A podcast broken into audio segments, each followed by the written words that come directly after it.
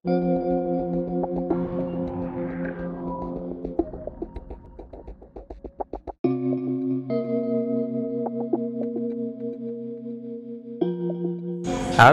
assalamualaikum warahmatullahi wabarakatuh. Hola Transpro dan Transis semuanya. Gimana nih kabarnya nih? Semoga kalian dalam keadaan sehat walafiat, oke? Okay? Senang banget nih kita datang lagi nih menemani kalian di episode 177. Di sini ada gua Azam Torikul Haq dan ada Ikal yang akan bahas episode mengenai tentang transshipment. Nah, Langsung aja kita mulai ya. Jadi apa itu transshipment? Jadi gini Transpro dan Transis. Transshipment itu aktivitas yang berkaitan dengan pergerakan barang dan alat angkut. Nah, konteksnya eh, transportasi laut. Jadi trans transshipment ini berkaitan dengan alih muatan dari kapal yang satu ke kapal lainnya nih, baik secara langsung atau ship to ship maupun melalui tempat penyimpanan sementara yang disebut temporary storage. Nah, proses loading dan unloading muatan di tengah laut.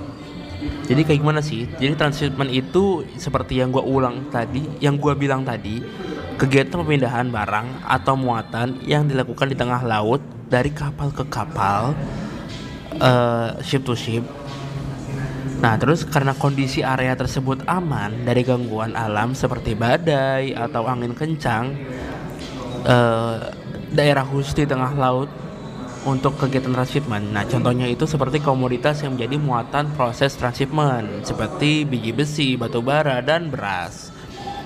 Seperti apa sih proses transshipment itu? Kalau secara umum ya, kegiatannya bermula dari pemuatan barang dari jeti atau dermaga ke atas kapal tongkang, lalu muatan diangkut ke area atau titik kegiatan transshipment. Nah, terus muatan tersebut dibongkar untuk dimuat ke kapal yang lebih besar menggunakan floating crane. Nah, pasti banyak yang banyak uh, dari transport dan transit yang bertanya-tanya nih, kenapa sih kegiatan transshipment itu diperlukan? Pada umumnya kegiatan bongkar atau muat dilakukan di dermaga atau jeti ya, yang kita tahu lah. Mungkin teman-teman yang paham pasti juga tahu. Di mana setelah kapal sandar, lalu muatan dapat dipindahkan dengan menggunakan alat bantu seperti crane atau konveyor. Nah, karena karena dikarenakan beberapa pelabuhan tidak dapat menerima kapal yang mempunyai draft yang terlalu dalam, kegiatan pemuatan atau pembongkaran di kapal besar tidak dapat dilaksanakan di dermaga. Jadi intinya seperti itu. Karena dermaganya nggak siap, maka tidak bisa dilakukan di dermaga. Nah selain itu ada beberapa alasan lain nih yang menyebabkan terjadinya bongkar muat nggak dilakukan di pelabuhan atau jeti. Yang pertama itu karena daerah perairan sekitar jeti yang sempit. Terus juga alur yang dangkal sehingga bisa menyebabkan kapalnya kandas lah yang pasti. Terus juga alur yang sempit membuat kapal tidak dapat bergerak bebas. Makanya adanya transshipment ini di tengah laut dari kapal ke kapal, dari kapal kecil ke kapal yang lebih besar atau sebaliknya. Oleh karena beberapa kendala di atas, jadi kegiatan transshipment haruslah dilakukan. Nah, selain mencari alternatif untuk masalah kegiatan bongkar dan muat di dermaga, kegiatan transshipment menjadi way out bagi pihak-pihak yang berperan di aktivitas ekspor dan impor barang nih. Nah, gue langsung nanya nih ke Ikal nih. Jadi kalau gitu pergerakan barang di pelabuhan itu ada yang bersifat sementara juga ya. Nah, makanya kan dibutuhin transshipment seperti itu. Kayak sih gitu ya. Jadi kalau gue baca gitu uh, pelabuhan dapat sebagai tempat penyimpanan sementara untuk transshipment atau tujuan akhir barang gitu. Dan juga uh, ini menyatakan perbandingan aktivitas transshipment dibanding sebagai penerima di tujuan akhir dari pelayanan laut gitu. Itu membutuhkan namanya transshipment incidence level atau TIL gitu. Jadi ada banyak lah yang ada yang low sampai very high itu. Nah dari TIL itu kita jadi tahu aktivitas pelabuhan didominasi, didominasi kegiatan apa aja. Nah itu sesuai sama levelnya. Jadi pe- pelabuhan juga punya eh jadi sendiri gitu. Misalnya kalau low itu untuk gateway atau feeder port, average kita 25% TIL-nya itu untuk regional gateway port. High level TIL-nya sekitar 50% untuk hub eh, port gitu ya. Very high sekitar 75% itu untuk pure transshipment port gitu. Kalau boleh tahu, ada nggak sih pola transshipment itu kayak gimana? Iya, jadi ada, ada banyak ya polanya gitu ya. Eh transshipment pattern itu pertama direct service. Pergerakan transshipment da- eh, dalam satu jalur mainline. Nah, terus juga habis itu yang kedua bypassing. Eh karena kapasitas pengangkutan di pelabuhan misalnya itu terlalu kecil, terus juga nggak masuk mainline, tapi sebagai feeder, nah itu dibutuhkan bypass. Tadi gue jelasin dulu bentar. Yang direct service itu misalnya dari pelabuhan A misalnya di Tanjung Perak mau ke Tanjung Priok langsung lurus mengikuti mainline terus lanjut langsung ke daerah misalnya Tanjung Karang? eh, bukan Oh bukan. Belawan misalnya Oh, Belawan. gitu atau misalnya Dumai gitulah ya. Itu satu mainline. Lompat-lompat. Nah, tadi kalau tadi nih bypassing itu misalnya ada feeder port di daerah Kalimantan lah, misalnya di daerah Kalimantan Barat. Mainline-nya itu dari misalnya dari Makassar ke Surabaya, Surabaya ke Jakarta, Jakarta ke Belawan. Nah, ini ada nih orang orang dari mana namanya? Dari feeder nih, eh, barang dari feeder, pelabuhan feeder itu kita katakan eh, nomornya E lah ya gitu ya. Kalau A tadi itu misalnya Makassar, B itu Surabaya, C itu Priok, D itu Belawan. Nah, nah si E ini dari Kalimantan Barat nih. Dia eh, mau ngirim ke mainline gitu kan, tapi dia bukan masuk mainline. Berarti dia harus bypassing ke daerah mainline entah itu ke Priok dulu atau ke mana gitu. Paling tidak sih Priok gitu. Terus ada juga intersection intersection atau istilahnya eh, persimpangan lah ya. Nah kalau persimpangan itu transshipment untuk perpindahan dari dua mainline berbeda. Misalnya mainline Jak mainline Indonesia itu dari tadi tuh Makassar, Surabaya, Jakarta, terus misalnya Dumai atau misalnya Belawan. Nah mainline A itu untuk wilayah internasional itu misalnya dari S- Samudra Hindia menuju Samudra Pasifik via Singapura gitu. Jadi intersection persimpangannya ada di Selat Malaka seperti itu. Oke. Terus juga ada tail cutting. Apa tuh tackling? Nah itu sama kayak bypassing tapi eh posisi feeder di ujung mainline. Nah tadi misalnya mainline ujung lagi nih ya.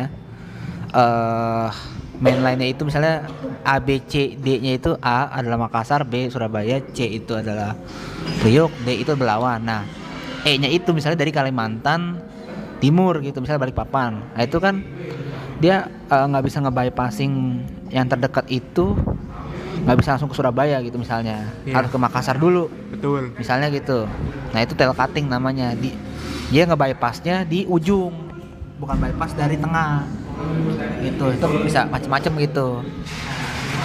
Terus habis itu eh, adalah hubbing. Apa tuh hubbing? nah eh karena aktivitas pelabuhan yang tinggi di suatu daerah pelabuhan misalnya A ini adalah Makassar lagi-lagi gitu ya sebagai tra- pelabuhan transshipment saja nih. Dan juga di hubnya ke ke mana namanya ke berbagai titik. Misalnya ada yang ke Palu ada yang ke Kendari ada yang ke Balikpapan. Jadi pelabuhan ini cuman untuk dipecah lagi gitu. Oke. sebagai sebutannya PTP pure transshipment port gitu. Jadi hanya untuk transshipment saja. Hmm. gitu. Terus abis itu eh, ada lagi yang terakhir adalah relay. Jadi dalam satu main line namun melayani serangkaian pelabuhan yang berbeda contohnya pelabuhan di Singapura. Melayani jalur ke Eropa ataupun ke Cina karena dia posisinya ada di tengah-tengah intersection itu Singapura sebagai titik eh, titik tengah dari pelayaran internasional gitu. Dia relay bisa bisa ke arah Pasifik ke Cina ke arah Hindia ke Eropa seperti itu Dari enam pola-pola itu, jadi kan kita ngerti ya, Ah. kayak gimana sih eh, transshipment itu? iya kelebihannya Nah, kelebihan Maksudnya transshipment itu apa? dong kalau dari dari enam ada enam pola Ah, ya, kalau kelebihan polanya sih macam-macam ya tergantung si port itu ya. ya Tapi kalau secara umum kelebihan transshipment tuh membantu daerah yang nggak punya direct shipment. Misalnya pelabuhan kecil, oke mau langsung gitu nggak bisa orang kapalnya kecil gitu loh, nggak nggak Oke, memungkinkan gitu. Jadi harus di transit transit gitu kan. Nah, biaya transshipment itu lebih murah dibanding direct shipment ya iya jelas.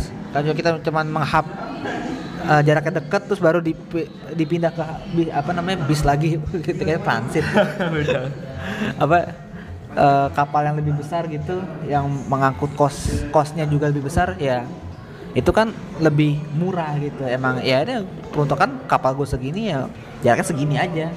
Hemat ongkos daripada langsung misalnya dari dari Makassar atau misalnya dari ini dari Kalimantan Utara langsung ke Jakarta kan jauh. Ya paling harus ke Kalimantan dulu ataupun ke Balikpapan dulu berta pindah segala macem gitu loh. Kayak gitu sih Zam selain kelebihan yang yang tadi didapat ada kekurangan apa pastikan kekurangan dari trans transshipment tuh apa aja sih? Kurangan transshipment ya? Eh memakan waktu dan juga mungkin terjadi delay karena proses bongkar muat.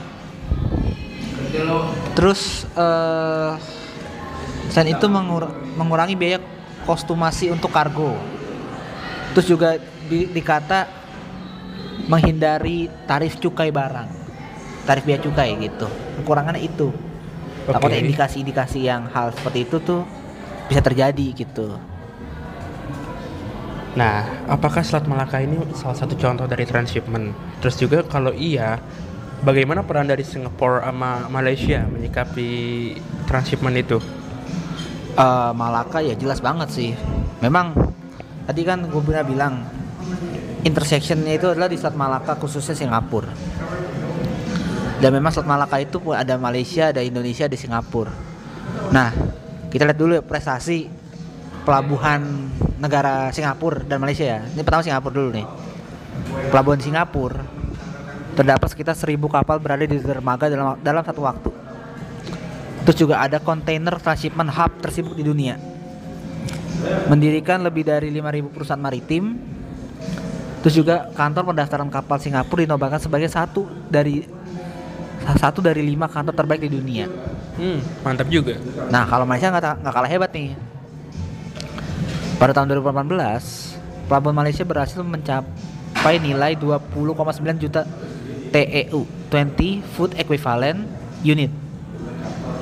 Eh, Malaysia punya dua pelabuhan besar, yaitu Port Klang dan juga eh, pelabuhan Tanjung Pelepas di eh, Johor. Kalau Port Klang di ini eh, Kuala, dekat Kuala Lumpur di Klang Valley, Selangor. Jadi Singapura dan Malaysia itu bersaing ketat gitu untuk merebutkan transshipment di Selat Malaka. Gitu. Hmm. Lantas nih, kan tadi kita bahas soal Malaysia sama Singapura. Potensi transshipment di Indonesia di negara ini biar bisa bersaing sama Malaysia dan Singapura tuh bagaimana? Ya, potensi di Indonesia ini sebenarnya ada salah satu pelabuhan yang punya potensi gede banget terhadap Apa perekonomian Indonesia sebagai pelabuhan hub internasional yaitu pelabuhan Kuala Tanjung di Sumatera. Dibanding Belawan, letaknya itu sangat dekat dengan choke point internasional Selat Malaka dan dekat juga dengan eh, Klang, apa Port Klang dan juga Tanjung Pelepas. Jadi itu tengah-tengah banget lah. Itu bisa membagi lah. Itu potensinya gede banget di situ. Saat ini transshipment di Selat Malaka tuh masih dikuasai oleh pelabuhan kompetitor dari Malaysia dan Singapura. Makanya dengan hadirnya pelabuhan Kuala Tanjung diperkirakan muatan transshipment dari lalu lintas Selat Malaka akan beralih secara bertahap dari 3% sampai 20 12% di tahun 2042 dari pelabuhan kompetitor menuju ke pelabuhan Kuala Tanjung. Jadi saling membagi lah gitu. Tapi sayangnya Belawan sih terlalu terlalu utara gitu, tidak tidak terlalu tengah. Iya Dan harusnya sih. Dumai juga bisa sih menurut gue, Dumai atau daerah-daerah ya nggak tahu mungkin Riau Riau sih sangat sangat deket banget sih sebenarnya Bisa sih sebenarnya. harusnya ya dan juga untuk men- mendukung pelabuhan Kuala Tanjung sebagai pelabuhan hub internasional ada banyak strategi sih yang udah la- pemerintah Indonesia lakukan gitu seperti sinergitas kebijakan di sektor laut Oke. menjadikan eh, pelabuhan Kuala Tanjung sebagai pelabuhan ekspor impor berdasarkan Port Centrality Index Oke. terus juga ngembangin jalur pelayanan dan operasional short sea shipping secara terjadwal serta revitalisasi pelabuhan pengumpulan utama dan juga perluasan wilayah hinterland Kuala Tanjung hingga mencakup Pulau Sumatera, Kalimantan bagian barat dan sebagian Pulau Jawa. Jadi banyak lah dan juga kalau nggak salah ada jalur kereta baru ya yang ke Kuala Tanjung itu. Ada ada ada baru. Apa tuh yang dari bandar bandar tinggi atau Betul. tebing tinggi ya itulah pokoknya tebing tinggi Kuala Tanjung itu yang apa nama keretanya tuh yang perintis Datu Belambangan atau apa sih itulah pokoknya Aku juga lupa. pokoknya di frame satu ya Nah. iya ada ya itu Bisa sih sebagai untuk ini ya Untuk- apa hub barang Nah, bisa. menuju daratan daratan s- apa namanya Sumatera ataupun dari daratan Sumatera menuju internasional Nah. eh, sea gitu ya. Mungkin itu sih kalau lihat potensi-potensi yang bisa kita garap gitu di Indonesia. Dan itu juga eh, mungkin terkait transshipment yang bisa gue sampaikan gitu lah ya. Ya harapan kita juga bahwa selain negara tetangga kita, dua negara itu, negara kita tersendiri juga bisa membangun uh, sistem transshipment seperti itu ya. iya agar ya eh, kita juga kedapetan itu cuannya juga pastinya lah ya Lah iya dong, lumayan itu loh. lah makanya gitu Oke terima kasih kepada Transpro dan Transis yang sudah mendengarkan. Eh, jika mungkin ada komentar ataupun ada masukan, monggo di, bisa dikirimkan via di DM atau komentar. Wassalamualaikum warahmatullahi wabarakatuh.